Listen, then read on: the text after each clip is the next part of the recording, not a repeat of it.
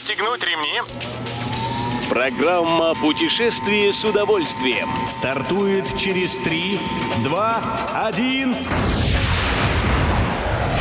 Приветствуем всех, кто в пути. В студии Тимофея Гордеев. Сегодня в программе вы узнаете реставрацию каких объектов завершают в Петергофе, на какие музыкальные города обращают наше внимание эксперты и что за горнолыжный комплекс хотят возродить в Калининградской области.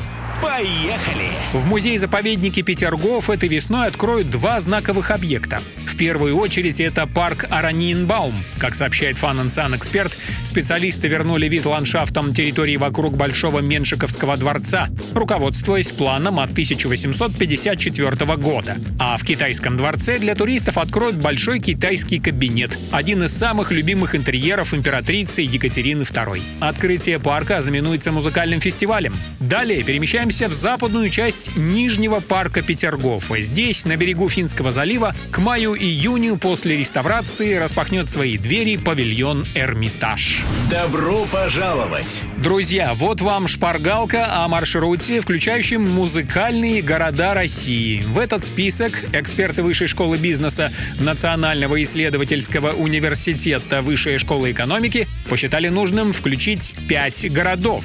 По сведениям РИА Новости, это прежде всего Бежецк, где родился виртуоз-балалайчник Василий Андреев. Также в перечне значится Казань, где в год проводится более 700 музыкальных концертов и фестивалей. Соседние Уфа, не дать не взять, центр музыкального искусства. Здесь на 100 тысяч жителей приходится 4 музыкальных учреждения. Еще нам советуют побывать в Клину, где находится Государственный мемориальный музыкальный музей-заповедник Петра Чайковского, а также в Звенигороде. Едем дальше.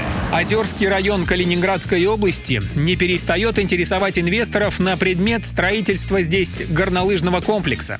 Первая попытка была осуществлена в 2008 году, когда такой комплекс заработал в Малых Бобрах. Но этого проекта хватило только на пару лет. Как считает министр культуры и туризма региона Андрей Ермак, тогда владельцы выбрали неверную специализацию для своего детища. И вот вторая попытка. Нашелся новый инвестор. Привлекут также деньги государства. Горнолыжный комплекс в Малых Бобрах с лыжными и роллерными трассами, спусками на ватрушках, кемпингом и гостиницей будет создан главным образом для жителей Калининградской области.